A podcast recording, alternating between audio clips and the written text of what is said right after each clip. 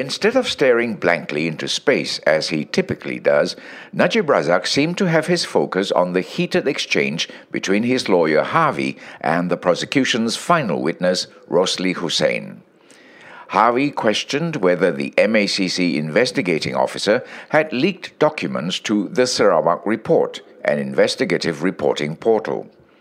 Rosli strongly denied this, but admitted that an expose published by the website became the basis of his investigations into SRC.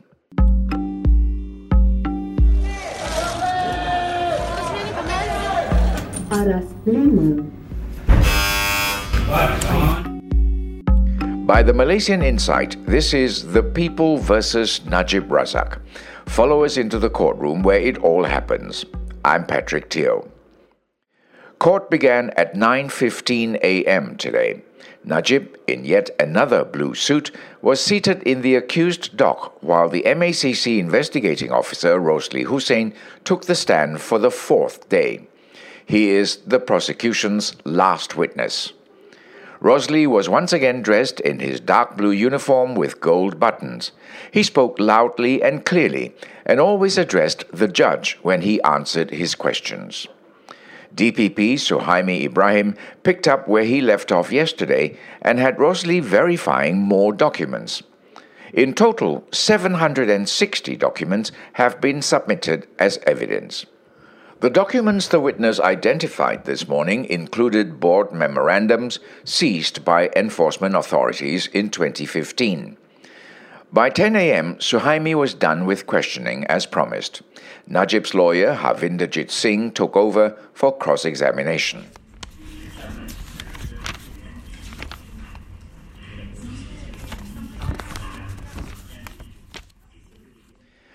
Harvey and Rosli seemed to have their claws out during the questioning. The exchange was tense and at times heated. The witness appeared to be annoyed at the lawyer's questions, telling him to be clearer. Harvey brought up an article published in the Sarawak Report on July 2, 2015. It was titled Sensational Findings Prime Minister Najib Razak's personal accounts linked to 1MDB money trail. Rosli admits that the report was the basis for the investigation into SRC. Harvey then pressed Rosli to reveal who leaked confidential information to the portal. He asked Rosli whether he had given information pertaining to the case to Clare Rewcastle Brown, the editor of the Sarawak Report. Rosli vehemently denied this. He reiterated several times to Judge Nazlan that he had never met Clare. He added that none of his officers have met her either. Najib, who was seated in the dock accompanied by his two yellow cushions, seemed to be paying close attention to this exchange.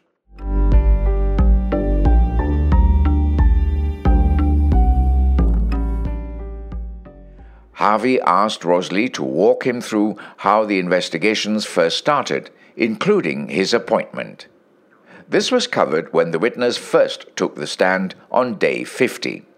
To refresh your memory, Rosli was appointed the IO or investigating officer in Najib's SRC case in 2015.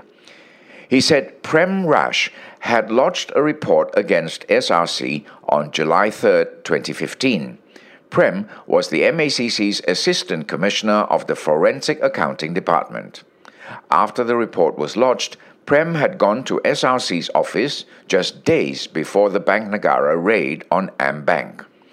While conducting the investigation, Rosli said he was assisted by officers from Prem's unit. The case was investigated under the MACC Act, the Anti Money Laundering Act, and the Penal Code. When asked, Rosli confirmed that he was only involved in investigations into SRC and nothing else. Harvey then circled back to documents being leaked to the Sarawak report. He asked Rosli why there was no investigation into this matter. Rosli said it should only be investigated if his documents were leaked. In this case, it wasn't. The documents given to the Sarawak report were leaked four days before Rosli started his investigation on July 6, 2015. He agreed with Harvey that other parties like AmBank could have leaked the documents, but he didn't know who. Rosli never pursued the matter. He left it in the hands of the police. His job was to conduct the SRC investigation. Harvey requested for a 10 minute break, to which Judge Nazlan obliged. Najib headed for the cafeteria for a cup of coffee.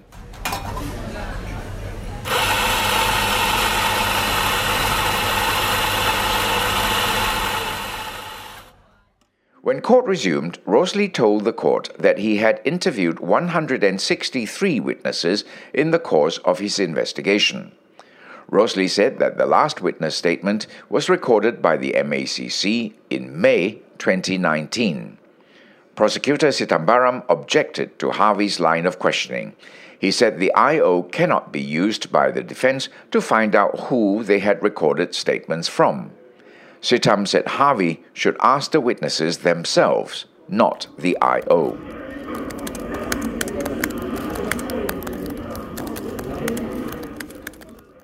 Harvey moved on to Joanna Yu, the AmBank's relationship manager, and fugitive businessman Jho Low. Rosli said he met Joanna twice in May 2019 to verify her chat logs.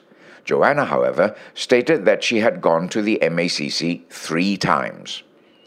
With regards to Jho Low, Rosli took his statements on November 27, 2015, in Abu Dhabi. There, Rosli had also shown him the chat logs from Joanna's phone, but he denied any knowledge of them. Rosli had also recorded statements from Zeti Aziz, the former Bank Negara governor. He had never met her personally, but interviewed her over the phone. At 1 p.m., Judge Nazlan wrapped up proceedings for the day. He had other cases to hear. The trial will continue on Thursday morning after the lawyers attend case management for the 1MDB case before Judge Collin Sequerah. This podcast is produced, written, and mixed by Revati Subramaniam, Yapik Kwan, Yvonne Lim, and Ravin Palanisamy. Additional reporting by Timothy Achariam. I'm Patrick Teo.